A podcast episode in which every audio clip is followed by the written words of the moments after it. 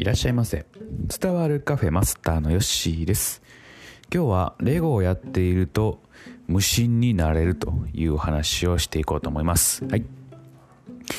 まあ、レゴとの出会いはですね、えーまあ、ちょうど去年の年末ぐらいに、えーまあ、妻の実家に行きまして、えー、まあ言った義理のお父さんですね。僕からした義理のお父さんがですね息子にですね、えーまあ、レオのプレゼントがあったんですね。はい。であのまあ当時息子は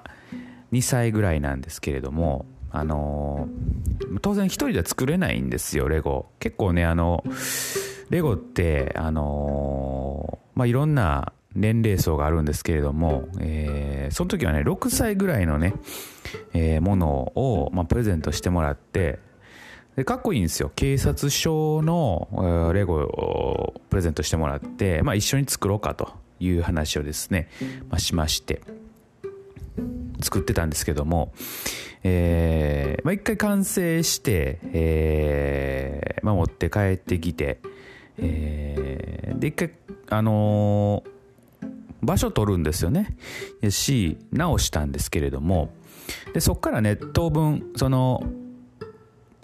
遊ぶ機会がなかったんですけれども、えー、その警察署についているあのヘリコプターとかパトカーとか、えー、あとあの他の車がね、えー、それもついてるんですよ、あのセットの中に。でそれだけねちょっと作って、あの動かしてたりしてたんですけれどもここ最近ですねまたあ警察署作りたいというですね、思いが、ま、息子の中に出てきてですね、まあ、どうしたら作るかと。結構ね、大変なんですよ、レゴ。で、ところどころね、あの、パーツがね、ちっちゃいんでなくなってたりするんで、あれ1個なくなったりすると、あの、結構ね、あの、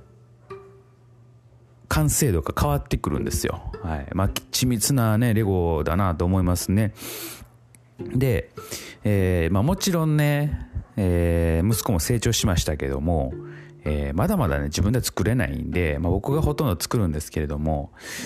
レゴね、えー、面白いなって思いました。はい。まあ、僕が小さい頃はですね、まあ、レゴはあったんですけども、そんなんをこう買ってもらえる、えー、家ではなかったんで、レゴっていう存在は知ってましたけど、レゴで遊んだことがなかったと。うん。ブロック遊びとかもあんまりね、してこなかったんですよね。だから、まあ、その楽しさってあんまり知らんかったんですけども、まあ、大人になってね、えー、こうやって作ってみるとですね、まあ、大人になったからこそこうなんか面白いんかなと、えー、思います。こう一つずつねパーツをま見つけてですね、えー、作り上げていく。はい。で難易度としてはこれぐらいでちょうどかなと思います。僕、えー、6歳ぐらいのものをですね、えー作ったんですけれども、うん、あんまり難しすぎるとイライラしてくるし、簡単すぎるとね、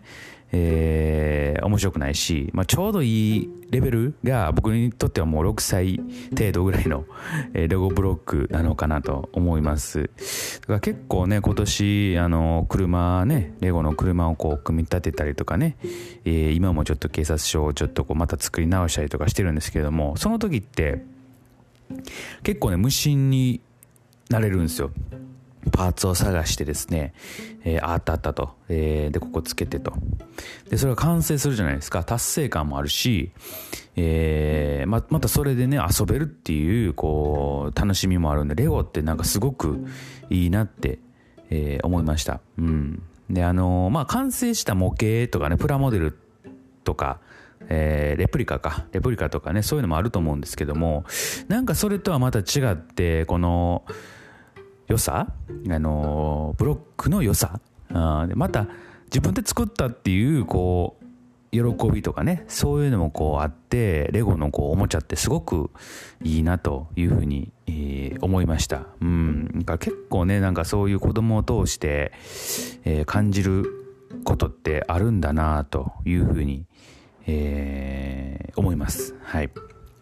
なので、まあ、ちょっとねあのーなんかいろいろね考えてもやもやね頭の中が整理つかへんとか、えー、いう時はですね、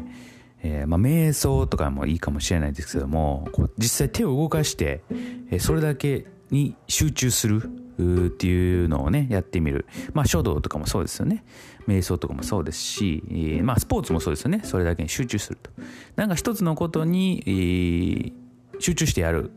っていうのがいいのかなと思ったんで、まあ、最近はですね僕にとってはこのそれがレゴだったなというふうに、えー、思いました。はい。まあ、ぜひともちょっと機会があったらねレゴ、やってみてください。はい、結構面白いです。自分で作ってね、えー、それ完成してそれ遊ぶっていうのは、なかなか、えー、大人になってもこういうのは必要なんだなというふうに思いましたんで、はい、面白かったなと思いました。はい、ま、そんな感じで今日は終えとこうかなと思います。それではまたのご来店お待ちしております。